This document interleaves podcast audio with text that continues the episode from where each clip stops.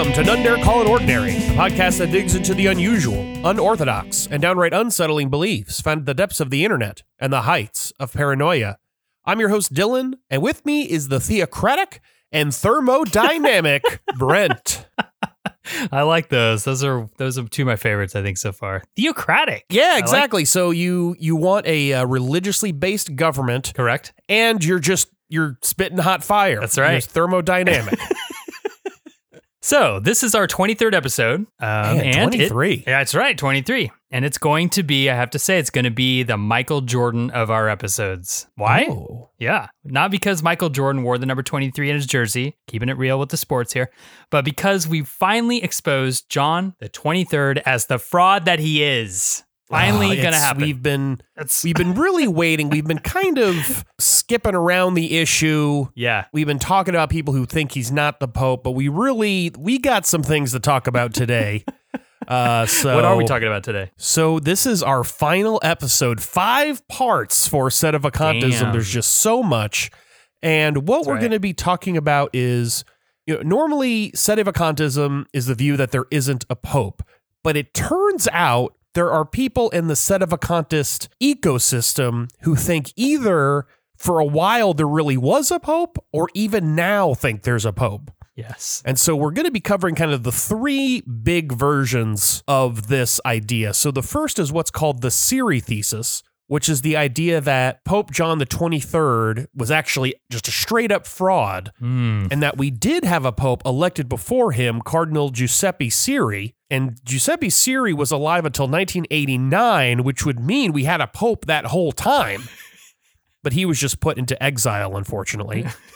Another kind of view about what's known as conclavism is mystical conclavism. So for the mystical conclavists, it's the idea that somebody sees an apparition or they have some kind of paranormal experience, which leads them to believe that they've been selected Pope kind of directly. They don't have to deal with the whole election process or any of that. Right. And then there's also the kind of regular conclavists who actually go about the hard work of being elected Pope, the old-fashioned way. And we're going to cover all those, but we're going to start with the Siri thesis. And I think Brent has something to say about that. I sure do. So the Siri thesis is the assertion that the conservative Archbishop of Genoa since 1946, Cardinal Giuseppe Siri, was elected Pope in the 1958 Papal Conclave, though the election was suppressed. So, you know, I could solve this problem right off the bat here. Hey, Siri, why are you secretly the Pope?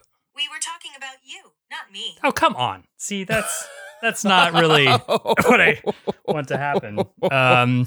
So I think, Siri's telling you, Brent, you are the Pope. Oh, shit, there it is. I know you didn't know it, but, you know, yeah, Siri has spoken. Good twist at the end of this series. What's your Pope name going to be? It's going to be just Pope Brent. I'm going to go with the Brent, the usual first name. Man. Just use my own name, really. I don't think that's allowed. I don't think it is either. Brent the first.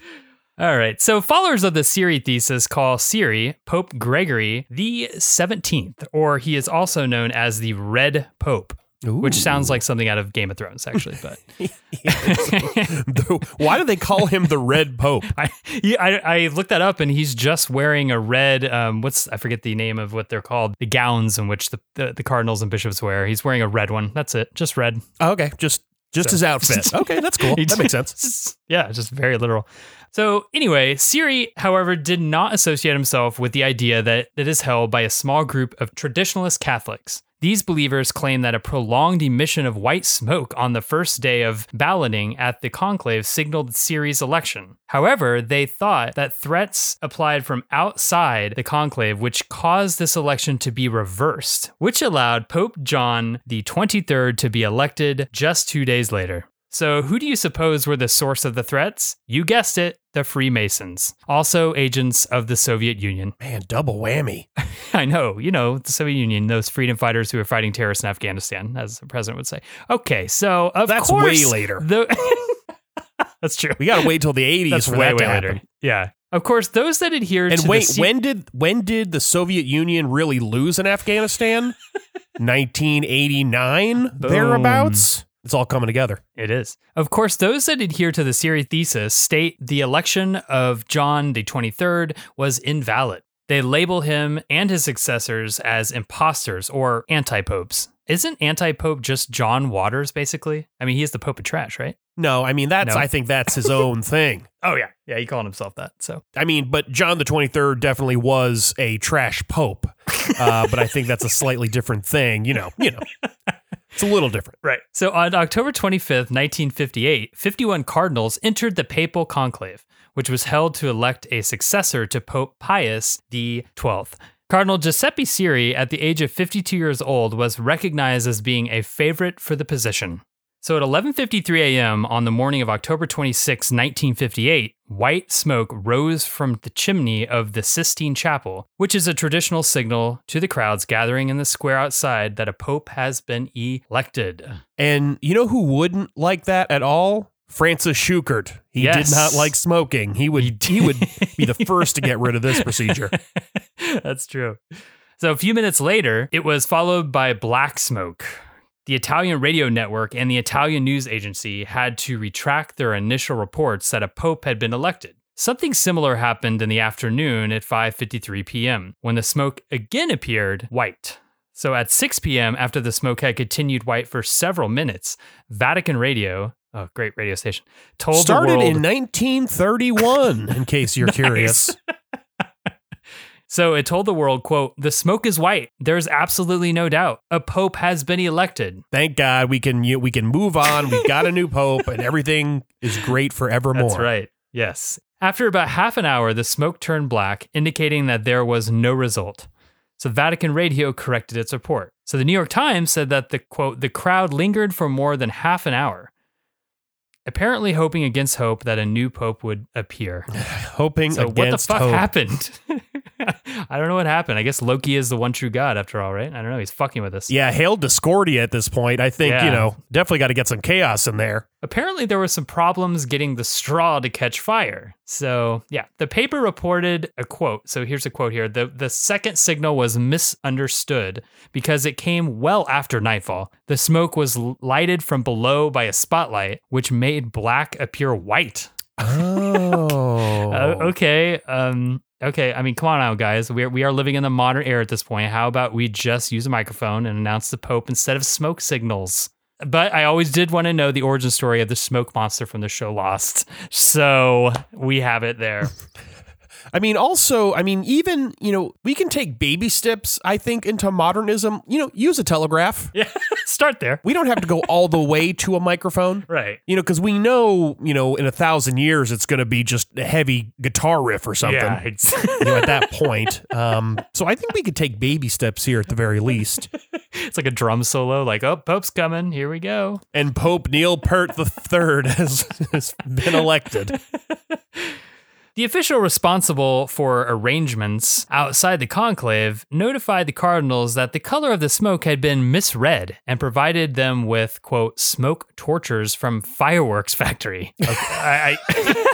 Let's see here. We're getting into the future. Yeah, we got firecrackers. Let's see here. We got firecrackers, black cats, M80s, ladyfingers, smoke bombs. I'll take the smoke bombs. Yeah, I imagine it's good that the Vatican is not located in Las Vegas because the only thing we would be able to use are either the sparkler or the snake. Maybe the snake would be kind of cool. You light like a big snake, right? And then it just pops up the top of it and like, oh, we got a new pope. The snake has reached the top. That's why you always announce your pope in Missouri. That's like, you can have all kinds of fireworks there and it's totally legal. It's fine. Yeah, that's the one thing that blew me away about Missouri. And I think Detroit too. I don't know if I'm just misremembering where I've lived, but in Missouri, there's just fireworks stores all around. You get whatever you want. It's like an armory in there. Yeah. So finally on October 28th, white smoke came out to signal the election of the Pope. Jeez, so many smoke signals. Sadly, there was a brisk fog that day, so no one saw it. They all went home and re-announced Catholicism. I'm just kidding. Fool me once. Shame on there not being a Pope. Fool me twice. Shame on me. I think at that point. Right. You just, give up. On the 11th ballot, the conclave elected Cardinal Angelo Roncalli, who took the name John the 23rd. Ugh. Good name. Not bad. Now you may ask, why did this happen? Well, according to thepopeinred.com, Quote, this step was absolutely necessary to the, quote, powers of darkness so that they could place Masonic agents upon the chair of Peter, I mean, who would be devoid of any guidance by the Holy Ghost to spread the disease of heresy worldwide with the obedient cooperation of an unsuspecting clergy while exiling the true papal authority from Rome and covering it up with a false authority. Seems reasonably explained there. Chills. Got chills. I mean, are they saying that the Holy Ghost wasn't responsible for all of John the 23rd's jokes? I mean, he, that guy was a laugh riot. I think he had some supernatural help. Right.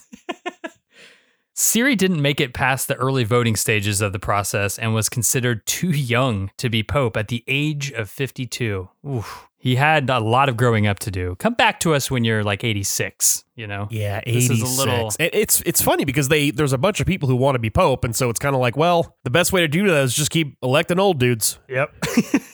That's true. Fail safe. So in the late 1980s, Gary Giuffré, an American traditionalist Catholic, expounded the belief that Cardinal Siri was the true pope and was being held captive in a monastery in Rome. Captive. I know. According to Giuffré, the white smoke scene was not a mistake, but rather the election of Pope Siri. However, Siri was forced to surrender the papacy due to dire threats from outside of the conclave. Oh, man. Dire threats. Yeah. He considered Pope John XXIII a Freemason. Yeah, he just considered him a Freemason. Yes. I kind of like that. Like, that's just something you can just, boom, Freemason. Yeah. You just declare it. He said the same thing happened at the 1963 conclave, which followed John XXIII's death. Yet again, white smoke emerged, and yet again, it indicated that Siri had been elected. And again, it turned black, and under the threats from outside the conclave, a different cardinal was elected, Pope Paul VI. Ugh. So I guess after that, they didn't need to do it anymore. Yeah. They're like, they finally like, all right, the conclave gets the picture, the Freemasons and the...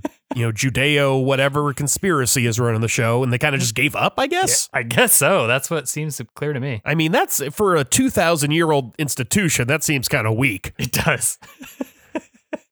So who does the Siri thesis consider to be controlling from the outside of the conclave? The B'nai B'rith, working on behalf of a Judeo-Masonic conspiracy, obviously. Obviously. I mean, that's just, come on. The assertion was proposed in an article written in 1986 by Louis Hubert Remy in a French publication that I can't say because I don't speak French, but I can try. Sous la Bannière. Beautiful. And translated into English in 1987 for Father Dan Jones's newsletter, which I can't say either because it's in French and I don't speak French. But the Sangre du Cristo news notes? Yeah, I think so. Yes, exactly. Something right. Like that. Yeah. I personally have a copy in my bathroom. I can't pronounce it, but I do own it next to my Uncle John bathroom reader. In the Latin edition, of course, the Latin edition. I'm not a fucking peasant. I mean, come on. I have a Latin edition of a Milton Berle joke book. Oh, so it's a little, That's awesome. Same kind of, the key is the language. Yes. It's got to be in Latin. Yeah, that's the only way it comes across. It's hilarious. So in 1990, Malachi Martin wrote a book called The Keys of His Blood, which said that during the 1963 conclave, Siri received sufficient votes for the election, but refused it. So this book is not to be confused with Dinesh D'Souza's most recent book in his 176-part series on the evil of Obama, Keys of the Kenyan Muslim's Blood. That is a different book. Equally true book, but different. Yeah. Yep. At the same time, yeah. Very angry man like Obama, clearly. The reason Siri refused was that he believed that, quote, only thus could foreseen possibilities of grave danger be avoided, but whether harm to church, his family, or to him personally is not clear. So Siri's refusal, he says, followed a conversation on the subject of Siri's candidacy between a member of the conclave and somebody outside it, who was, quote, an emissary of an internationally based organization. Not good. I.e. globalists. Yes. Let's just say it. None of this internationally based hoojabacallits. Yep. In 1997, Martin participated in an interview on a radio program called Steel on Steel, hosted by John LaFleur. I think is how you say his name. Could be wrong. Yeah, I think that's right. Martin claimed that Siri had also obtained a majority of votes in the first 1978 conclave, but that he had received a written note after his election threatening him and his family with death should he accept. And for evidence, he offered his mind and his mouth. So he didn't offer anything. So in 2003, Paul L. Williams wrote a book entitled The Vatican Exposed, which is also the title of the Papal Penthouse, issue 777. It's like the body issue, but a little more explicit. Yeah, I think the letters to the editor also written in Latin. Yeah, Penthouse Latin letters. Christ. In Williams' book, he claims that the U.S. State Department documents confirmed that Siri had been elected pope in 1958 as Gregory XVII. However, the election was abandoned, not by a Judeo-Masonic conspiracy, but rather the Soviet Union. We all know that's just the same thing. Yeah. So Roncalli, who became John the 23rd, was known as the, quote, pink priest. So because his ties with both the French and Italian communist parties. Oh, man. I don't know. I'm assuming he's like the red pope, but he's the pink priest. So he just has a pink outfit instead of a red outfit. Exactly. The thing I'm not getting is, what does that have to do with pink? When I think communism, I always think red. Yeah, exactly. Yeah. You would think the red pope would be the communist pope. Yeah, the red pope. I mean, it makes more sense. It just writes itself. That should be a comic book. So according to Williams, Siri was, quote, rabidly anti-communist. So Siri received the requisite number of votes on the third ballot and was elected as Gregory the 17th. But, quote, the French cardinals annulled the results, claiming that the election would cause widespread riots and the assassination of several prominent bishops behind the Iron Curtain. Damn. Ooh, that's intense. So what did Williams use to support this outlandish claims? You guessed it. The Department of State Secret Dispatch, John the 23rd, issue date number 20, 1958, declassified November 11th, 1978, and Department of State Secret File, Cardinal Siri, issue date April 10th, 1961. References were charged to simply FBI source. So you guessed it. You probably got it right. Yeah, the FBI. The good old FBI. We know how great they are. Yeah, the deep state. This is pre-deep state, but yeah. So basically, according to these Department of State and FBI documents, it's supposed to say, yeah, this is all true. Is that what he's saying? That's what he's saying. I didn't look into it. I'm gonna be honest with you. So if viewers see this and find it, he's trustworthy, I think. I think so. Definitely. Yeah. Communist conspiracy. I'm on board. I'm important. So Inside the Vatican, which is another porn Catholic magazine, apparently. I'm just kidding. All right. It's not, but it is a Catholic magazine. Has referred to followers of the Siri thesis as sede impeditists, meaning that they believe there was a true pope, but that he was impeded by outside forces from taking his office. So many sede words we got to memorize. I know. Sede ridiculous. Sede vacantis, sede privationist, and now sede impeditists. Yeah, it's a little overload on the sede. There's going to be a quiz after this, so I hope everyone's ready. It's a lot to cover. So you guys want to hear the funniest part of all the entire Siri thesis debacle? Of course. Siri was never on record as ever having made reference once to the Siri thesis. Oh. So it is also not mentioned at all in the New York Times obituary in the biography written by Raimondo Spiazzi. It's not fair. I want a thesis and I want to never mention and can be ignored by it. You know, the Brent thesis. Yeah, it's so like if Brent you, Pope. I promise you this, if you die before I do, please, I will definitely propagate a Brent thesis. Okay. I don't know what it's going to be yet. It's got to be a surprise to you because you can never mention it. Right. Exactly. So in the darkest nights of my soul, I'll come up with something real good and I'll forge some Department of State documents to prove it's true. That sounds great. Thank you so much. You're welcome. So we're moving on. So yeah, that's the Siri thesis. So now we got some mystical popes to get into. Finally. And the mystical popes we're going to be dealing with belong to the Palmarian Church. And now we mentioned these folks a little bit in our third episode, I believe, when we talked about the Took consecrations. They were kind of his first stop on his consecration spree. And so we're going to dig a little bit more into these folks. We need to make a t-shirt that has tour dates on the back of all the places like Took's consecrated. It's just like... like the consecration tour. There's a lot, so we could definitely just took with an electric guitar, like, you know, going full, you know, he's like taking the tools of modernism, you know, for the, you know, the traditionalist Catholics. Yeah. I'm into it.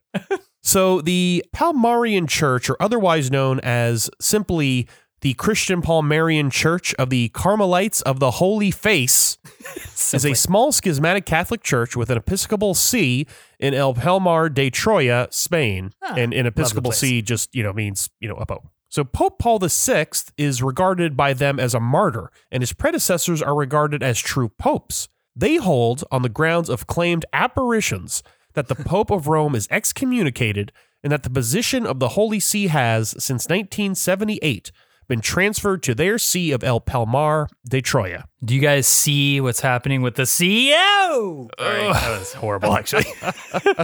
You know what you need to do, Brent? Take a seat. Yeah. See what I did there? Gotta love the language. So since the establishment of the Palmar Church, it has had four pontiffs. Clemente Dominguez y Gomez, Pope Gregory XVII. He declared himself pope in 1978 until his death in 2005. When he apparently and officially became a Holy Ghost Father. Yep, well, the Holy Ghost Father, he joined up. So second is Manuel Corral, who is Pope Peter II.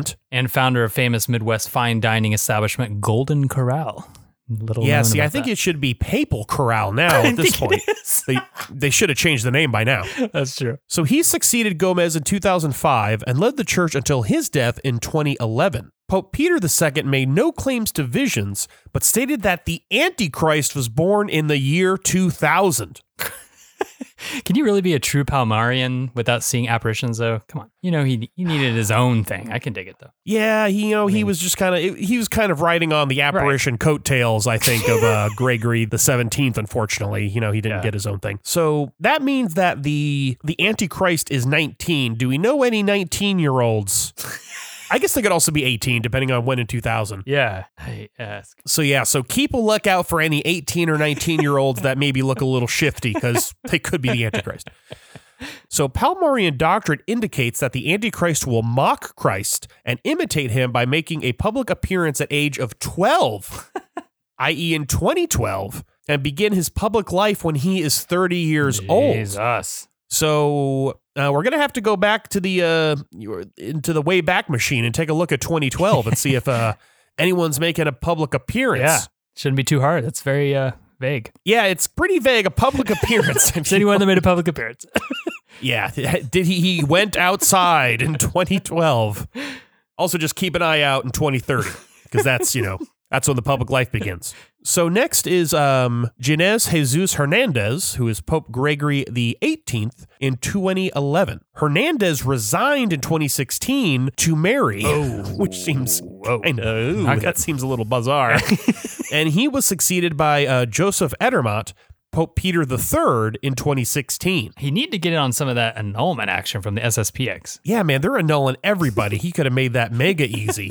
Unless he just never got married, then it wouldn't be a big deal. That's true. Yeah, that's true. So how did this whole Palmarian pandemonium begin, you may ask?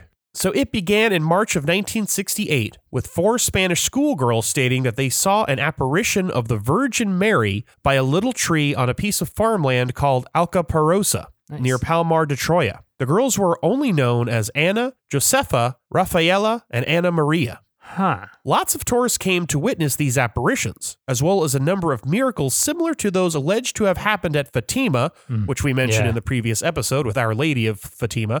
Clemente Dominguez y Gomez was one of the many seers of this apparition.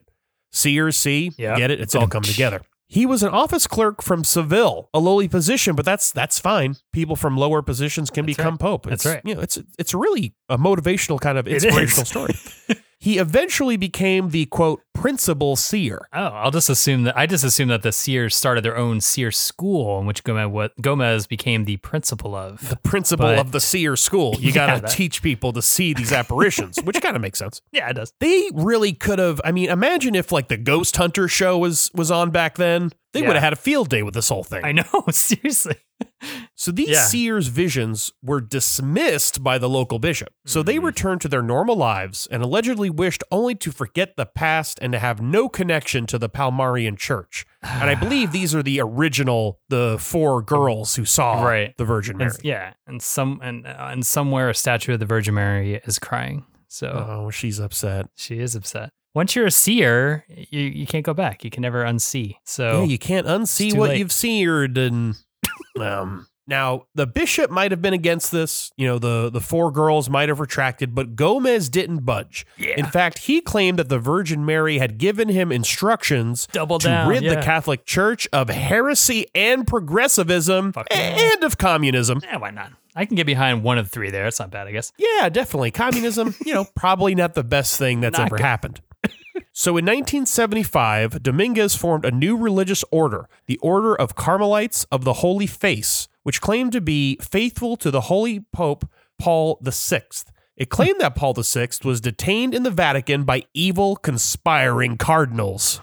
Damn, must have been a Chicago Cubs fan. Oh, bringing sports into the set of Acontas episodes. We didn't have any sports in the last episode, but I swear I mentioned something about the Michael Jordan of something. I just say that pretty much constantly now, which is probably annoying. I think that was this episode, though. You did say that in this episode. I did say it then, There was something sports. I'm going to go back and look. Maybe you did. You might have. I'll believe you. There's definitely been a lot more sports going on in these episodes. Yeah. Trying to make it relevant. Yeah, definitely. A lot of that, a lot of sports, a lot of fire festival references. It's going to just keep coming. No, it was the Catholic, whatever, like the modernist Catholic track team. That's what it was. Definitely. So that was sports. You can't have that. So the order was initially run by laymen, but supported sacramentally by priests from Portugal, Spain, and the U.S. And as we've said a million times, you can't just do the sacraments. You gotta have people who've got the that's true. The clothes on and who've had who have been ordained by bishops, and the bishops have been consecrated by real bishops, et cetera, et cetera. It's like trying to set up a crystal grid without really understanding what you're doing. Yeah, and following the proper procedures. Yeah, exactly. And you've got to program the crystals just right. It's it's easy to just skip over all the important parts of that procedure. To be guaranteed access to the sacraments, Gomez's group needed its own bishops. Dominguez wrote a letter to our best friend, Marcel Lefebvre, and asked him to consecrate him, but Lefebvre declined. He told Gomez to contact a traditionally minded Vietnamese bishop instead. Huh, who could we be talking about, listeners? Brother assassinated, exiled from his country. I'm still too vague, probably. Well, if you don't know yet, in 1976... Maurice Rivaz, a Swiss priest who taught canon law at the SSPX seminary in Écône, persuaded one Archbishop No Dung Tuk of the authenticity of the apparitions. So our friend Tuk is back on the scene. He never left. Yeah, that's right. So he accepted the mystical message of the seer mystics. The archbishop believed that he was called by the Virgin Mary to raise two of the order's members, Gomez and the aforementioned Corral, as well as three of the priests associated with the group, to the rank of bishop. Tuk also ordained some laymen to the priesthood, because, why not? He also ordained a church pew and recently pre-baptized infant. I'm just kidding, but you never know. You never know. To document it. He consecrated a cat, so, who knows what he's up to. Gomez had a vision while Archbishop Tuk was present. During the vision, Gomez proceeded to take the child Jesus, who had appeared in the vision, and placed the child Jesus in the archbishop's arms. This seems to have convinced Tuk of the authenticity of the apparitions, and confirmed his decision to ordain and consecrate in El Palmar de Troya in 1976. Damn it, Tuk. You fell for the baby Jesus arm transfer routine, the oldest trick in the book. It's just sad. That's just, they knew how to press this guy's buttons. Yeah, and a bit more impressive if it was a baby Mary, personally, but that's fine. Yeah, because you don't hear about the baby Mary. Tuk would have been like, that's some outside baseball there. That's weird.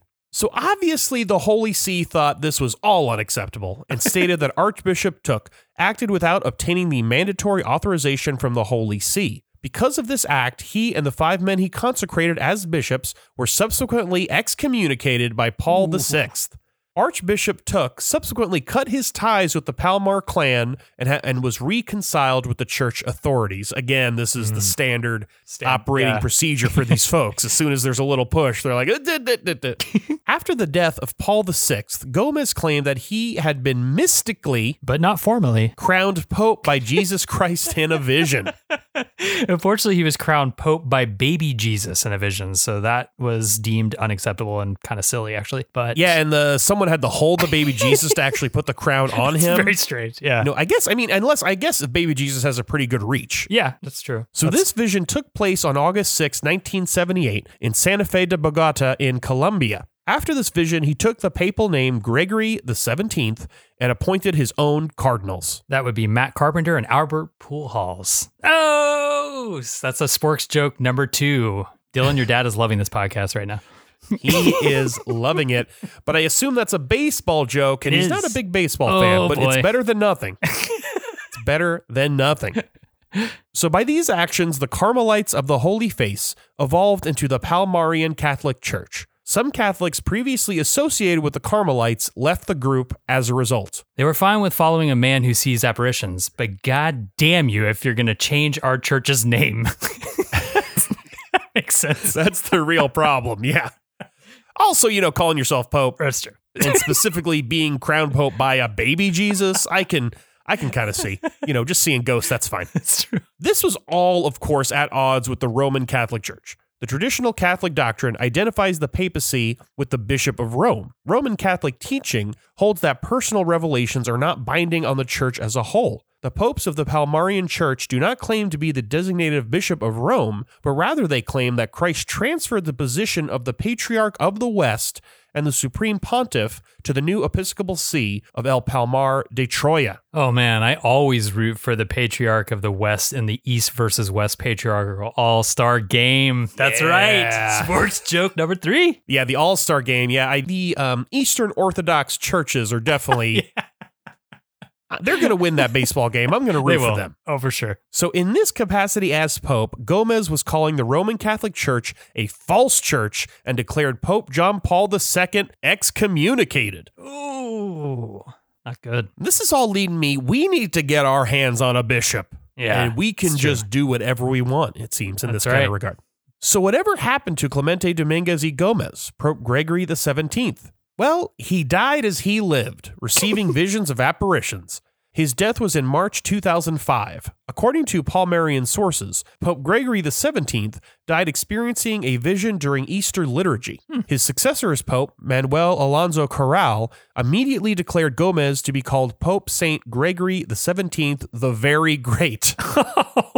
And of course, upon Corral's death, a.k.a. Pope Peter II, after a long illness on July 15, 2011, his successor declared that Corral should be known henceforth as Saint Peter II, the Very, Very Great, and so forth. So yeah, it's kind of like going. In North Korea, how they're running out of things to call the dead leaders. Because I think I can't remember, because it's like dear leader, and then it's like eternal leader is the first one.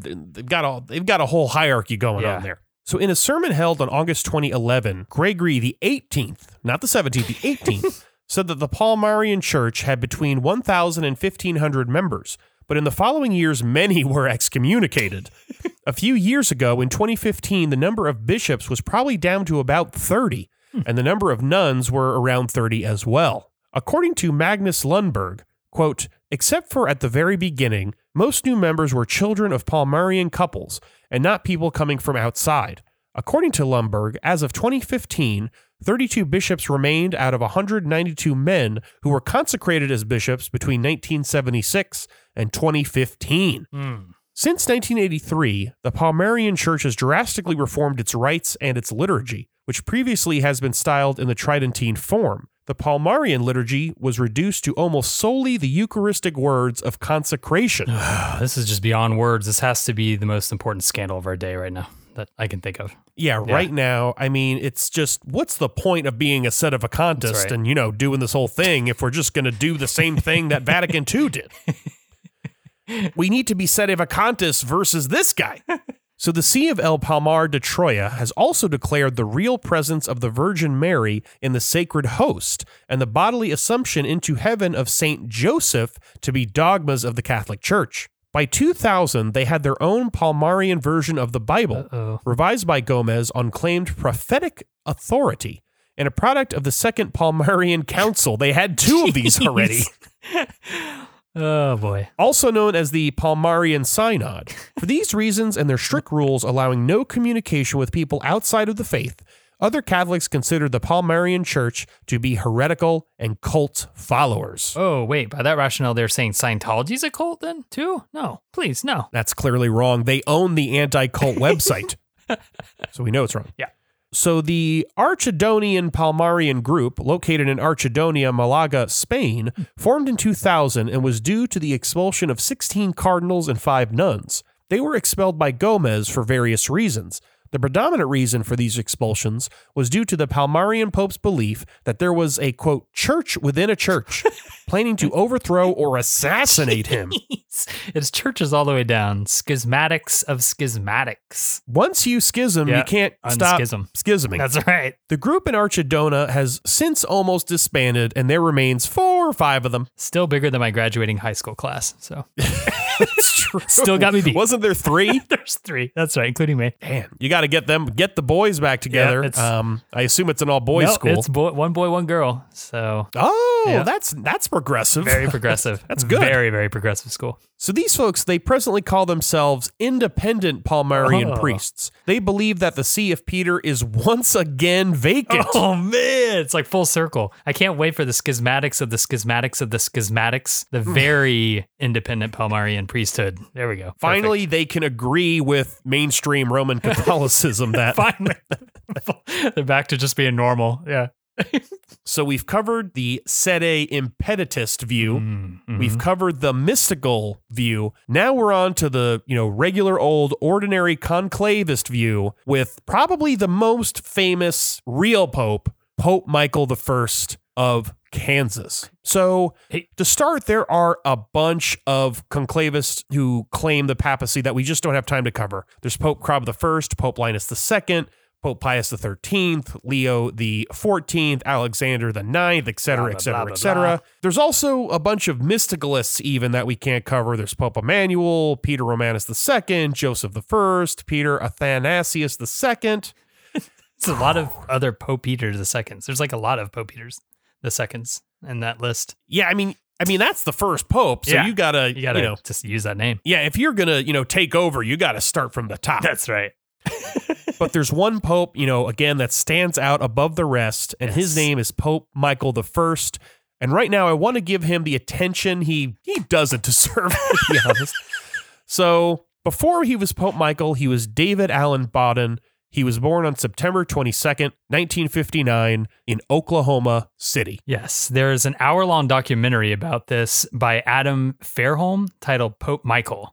You can find it on YouTube, and I know me and Dylan both highly suggest that you watch it sometime. It's very entertaining. Absolutely. It's a great job. The documentary begins with a scratchy VHS tape. It's being filmed in July 17, 1990, the day Bawden was elected pope by a group of 6 lay people, which included himself and his parents. So that's right off the bat amazing. Yeah, half of the conclave were Bawdens. Yeah.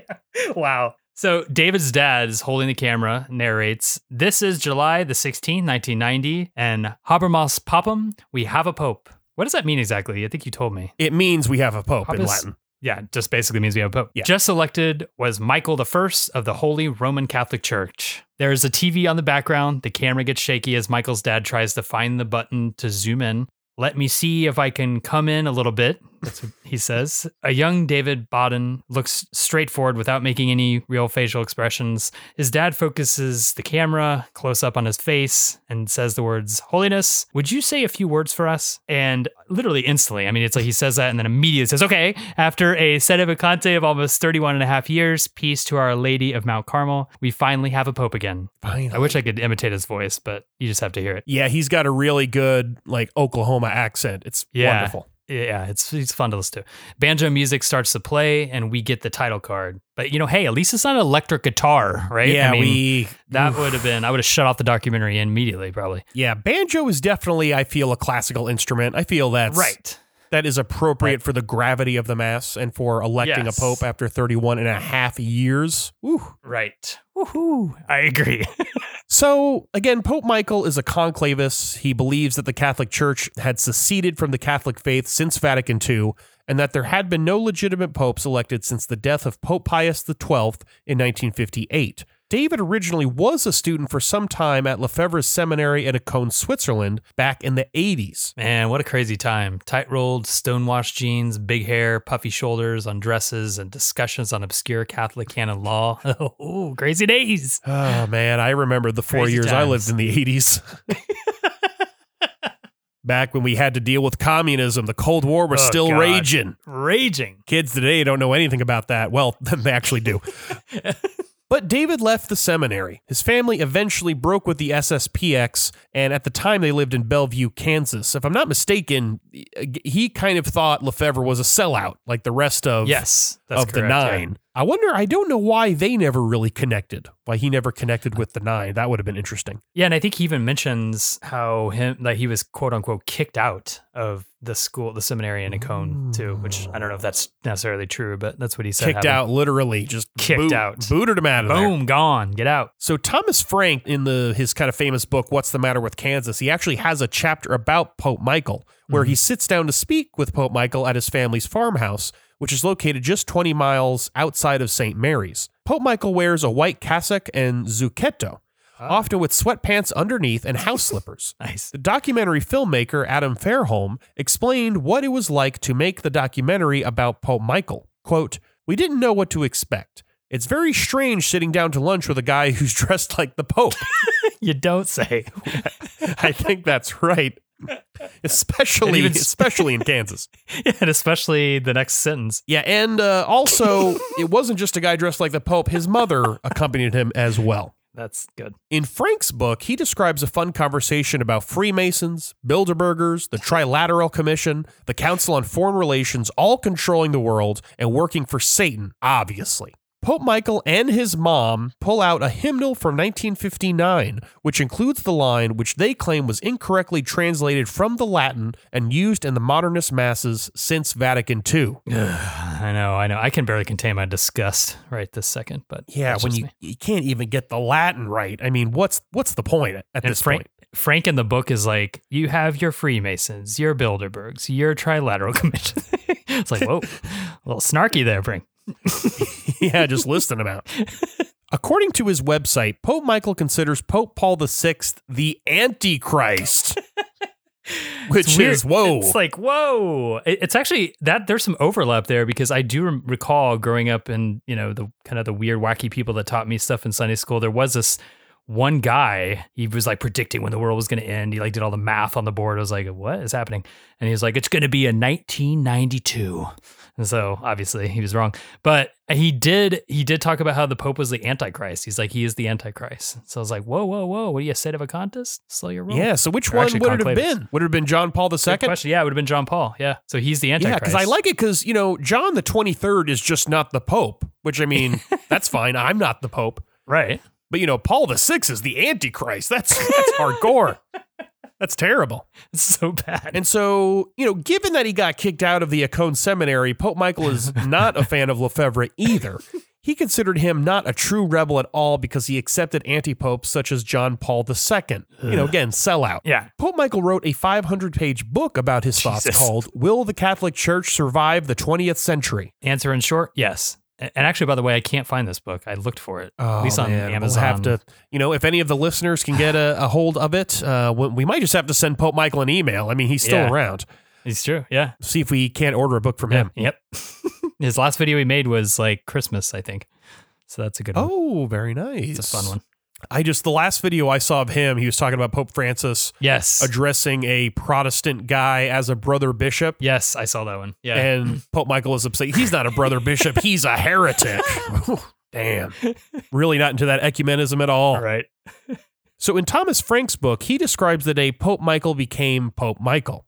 Quote, in 1990, David sent out invitations to a papal election to set up a contest worldwide. 5 of them showed up. His parents, his co-author, and 2 friends of the family. They gathered in the thrift store owned by David's dad. I'm sensing a little bit of nepotism here. Yeah. I gotta say, sacking the deck to a degree. Yeah. 2 friends of the family, they're in David's dad's thrift store. I'm sure they sold used habits, but that's beside the point. It could have, the timing is right. It could have been MSG's habit. Anyway, so to continue the quote, they got down to business and they elected David Pope. Mom produces the family scrapbook and shows me the newspaper stories about the event. The St. Mary Star covered it, as did the Topeka Capital Journal, because nothing else was going on that day. I wonder what the name of the thrift store was. Wonder if it was Salvation Blue Army. I know. The Holy See These Deals We've Got Going On Today store. That's so long. That is a long title, but I'm sticking by it. The 6 people that elected David Bawden to the papacy were David Bawden himself, his parents, Mr. Kenneth Bawden and Mrs. Clara Bawden, a Mr. and Mrs. Robert Hunt, and Teresa Benz, who eventually left the conclave to start her own sect. Obviously. I mean, again. Come on. Schismatics breed to... It's a tautology at this point, yeah. That's what you do if you're a schismatic. She wrote several online papers saying Bawden was not actually Pope. Oh, boy. Pope Michael fired back at her writings as pure heresy. No. So early in the Pope Michael documentary, His Holiness shows us his, quote, papal apartment, as he calls it, where he does all his Pope paperwork. It's not really, it's more. Yeah, Pope work. Poperwork. It's a cramped space in what looks to be a trailer. He stands up at his dated computer. He once said that his chiropractor told him that it was bad on his back to sit down, so he doesn't do that anymore. Well, at least he's listening to the experts. That's right. Chiropractors are very much experts. Where he sends out his emails, decrees, to his followers. Regarding email, Pope Michael says in the film, quote, threats are extremely rare. I had one in 2003 to 2004, somewhere along there. Someone emailed in threatening to cut out my tongue and send it to John Paul II. I did file a police report on that. Normally what we get via the internet or even occasionally in the mail is just simple nonsense. Just nonsense. I don't think John Paul II would have wanted that tongue. Just imagine opening it up like, oh. Yeah, because he would have to sign for it. And that's always a pain in the neck. Like, oh, you get that little slip of paper. Sorry, your tongue is, at the FedEx office. You have to go get it. Yeah. We'll try and deliver one more time. Yeah, just send me a picture and I know you did. So he also shows the audience in his main library and then his chapel. And Pope Michael laughs and says, quote, I remember one of the popes, he was in exile from Rome and bemoaning how he was reduced to a small staff. I said, buddy, you have it good compared to me. My staff is mom. Oh, that's a good Mother's Day message, I think. It is. My staff is mom. One of my favorite scenes from the doc, though, is when Pope Michael and his mom were just watching Jeopardy together. It's the classic. So Alex Trebek says, launched in 2009, the Kepler mission looks for the tiny dimming of stars as these pass in front of them. So the infallible Pope answers, nebulae. The contestant says, what are planets? And Pope Michael calmly says, oh. And his mother chimes in. His mother, my favorite part, though, is his mother. She chimes in and says, quote, we don't always agree with their scientific theories. So, the Pope immediately replies with, he doesn't really say anything. I do enjoy the idea, though, of people taking a hard stance with the scientific theory of planets being the cause of the dimming of stars and telescopes. Wow. It's definitely true. It is true, though. Yeah, definitely. And I see this more as she's trying to defend her son. Oh, of course. Which I like. That's a good mom right there. I know. Yeah, totally. I'm just joking. In the documentary, they also follow Pope Michael's protege. His name is Phil Friedel, who tried and failed at his engineering course multiple times. He took a test and failed it, he said, a couple times, and stumbled across Pope Michael online and finally decided to leave his parents' house where he was living and the girl he was in love with to work and study with Pope full-time. See, the thing is, this young man was probably not studying the right engineering book, a book we might be talking about in a future podcast. No, I'm just kidding. That's too much foreshadowing. Fake it, though. I won't. We'll never talk about any kind of engineering books on this podcast. Wink, wink, wink, wink, wink. That's right. Pope Michael says that Phil has, on his own accord, made a vow of chastity and a vow of obedience. I personally prefer vows of silence, but that's just my preference. I mean, if I'm going to go with vows. I disagree, at least for, I'm glad Phil isn't taking a vow of silence. He's got a lot of good things to say. Yeah. Oh, he does. Yeah. Because he shows us on camera the 100-page book that he's written called The History of the Church, The Formation of the Apostles of the Latter Times. It is on Amazon. I did look it up and you can buy it. I do believe it's got a good price on it. You can get it if you have Kindle Unlimited for free. So ooh, there is that. Yeah. So the first review of the book says, quote, "When I read this, I realized I had never seen this approach before, and I have read a lot of books, and I have thousands of books in my library, and I would put this in the top 10. Wow. But to be fair, this... that's a good review. But to be fair, the first review is by Pope Michael, but he's being tricky. He signed it as D. Bawden, so didn't even give his first name, not even David. But the next review is a little more blunt, says, quote, "The book has no value whatsoever. If I could give it a 0 stars, I would." Oh, jeez. Man, that's rough. It's brutal. That's a little extreme. I'm sure you could use it as a paperweight. I'm sure it's got some value. In the film, it shows Pope Michael instructing his protege, Phil, to ring small bells in 15 seconds. He points to him, he rings them, after which it shows him doing a Ustream video entitled, quote, "What is True Devotion?" His face appears on the website above, a pop-up ad for Celebrity Top Chef. Quote, "Good morning, today is the feast of St. Luke, the physician, and the 50th anniversary of my baptism." So... yeah, good time. So Pope Michael goes on to give some announcements of upcoming events, and he got the idea of doing weekly broadcasts to his followers from a large mega Protestant church. So, I see something fishy here. What is more modern than streaming online, first off? Also, did I just hear the word Protestant? I mean, come on. How is this truly Catholic? Come on. So Pope Michael continues to let us know that one Sunday they had 11 people watching on his broadcast. And then after another highlight... want to say, I don't want to toot my own horn, but that means we get a few more downloads per episode than the Pope. So yeah, that's true. That's pretty good.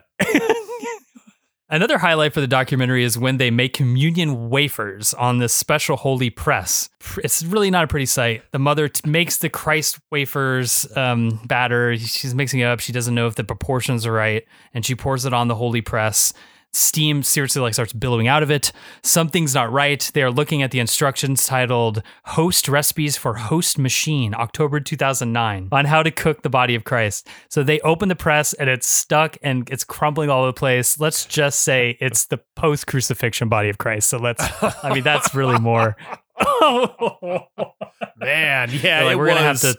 Like this, I've had problems baking myself. God, me too. So yeah. I was really feeling for them in that moment. There's another scene in the film where Phil talks about the droves of people that would surely come to join Pope Michael. He is very excited about this prospect that I'm nearly certain hasn't quite come true yet. I'm not sure, but I don't think I wouldn't call it droves. Yeah, not droves. I would be curious to know, though, if he's gotten more followers to come there besides Phil, because it seems in the documentary, which is a few years back by now, there was just Phil and, of course, him and his mom. His dad passed away. I feel he said he had 30 solid followers. Right. Solid. If I remember correctly. Yeah. But they make it sound in the documentary like there's people coming to join them at the Pope's residence. I gotcha. Yeah, I gotcha.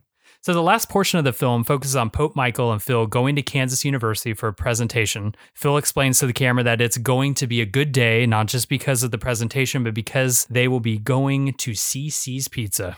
So, mac and cheese pizza and the discussion of the importance of Latin and Catholic canon law. Sign me up. That was literally my first thought when I first thought about C.C.'s Pizza. I've seen those ads. Yes. I definitely would try the mac and cheese pizza. Mac and cheese pizza. So Phil makes a short presentation letting everyone know that there is an angel among them, and his name is Pope Michael. So obviously this angel is behind Phil while he's giving his speech, controlling the PowerPoint presentation from a laptop. After the presentation, Pope Michael asks if there are any questions from the audience of there's about 20 people, I would say, in the audience.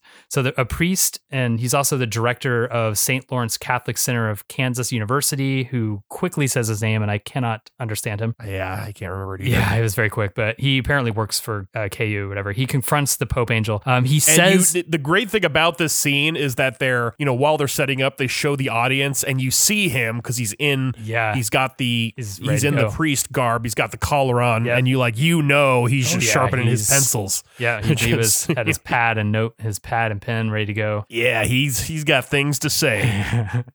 So he says that Pope Benedict is the bishop of Rome because he's elected by members of the clergy of Rome called cardinals. It has been the tradition, at least since the 12th century, he goes on to say, and it's in the Code of Canon Law. He states that one only becomes pope when they take procession of St. John Lateran. So he says that Michael was never elected by any cardinals, so thus he's not pope. So Pope Michael says that he is in pursuit of such bishops who do agree with him currently, and that taking the possession of St. John Lateran is not essential to the papacy, which is obvious, but we're all canon lawyers. This is all old hat for us. So Pope Michael, by the end of the documentary, is in full Pope attire with the tall Pope hat. It's all in white, and he's standing there. Phil recites prepared statements to Pope, saying, "I, Phil Friedel," over and over, saying things over and over. I forget what they were, but they were perfect. And Pope Michael then kneels down and kisses his hand. Ooh, as nice. One does. Hand kissing is making a comeback. I think we had it in episode 1, so good to see it coming back. Absolutely. In our final episode. So in the final scenes of the documentary, Phil muses about the girl he fell in love with and that he left behind. So clearly, you can tell he's kind of still struggling over his decision to leave her, but he is explaining that this was, part of his tribulation time, and he's very happy here. He goes on to quote St. Paul, saying he has now obtained, quote, peace that surpasses all understanding. So I don't understand it, but that makes sense. So he's peaceful. Let him have his peace. Yes, yeah, I'm letting him have it. Phil explains that he's sad. His parents are on the wrong path. In fact, actually, at the end of the documentary, he does go meet his parents and talks with them. After he gives another speech. Actually, Pope Michael gives another speech at Oklahoma University, maybe? Yeah, I think so. If I remember correctly. Yeah. So anyway, he explains that he's sad his parents are on the wrong path, but many Catholic saints had parents who were probably on the wrong path too, mm-hmm. and he wants to be a saint someday because saints go to heaven. Thing is, he'll never get to be an angel because he'll never be a David Bawden. He'll never be a Pope Michael the first, and that... He could actually be his successor. That's true. He could be Pope Michael II. Yeah, yeah. Never know. I mean, right now, he's pretty much in the running. He's definitely he's the number one choice. Yeah. And that is it for this episode, and that is it for Sede Vacantism. Woo-hoo. We covered a lot of material, so Brent, looking back at the entire oeuvre...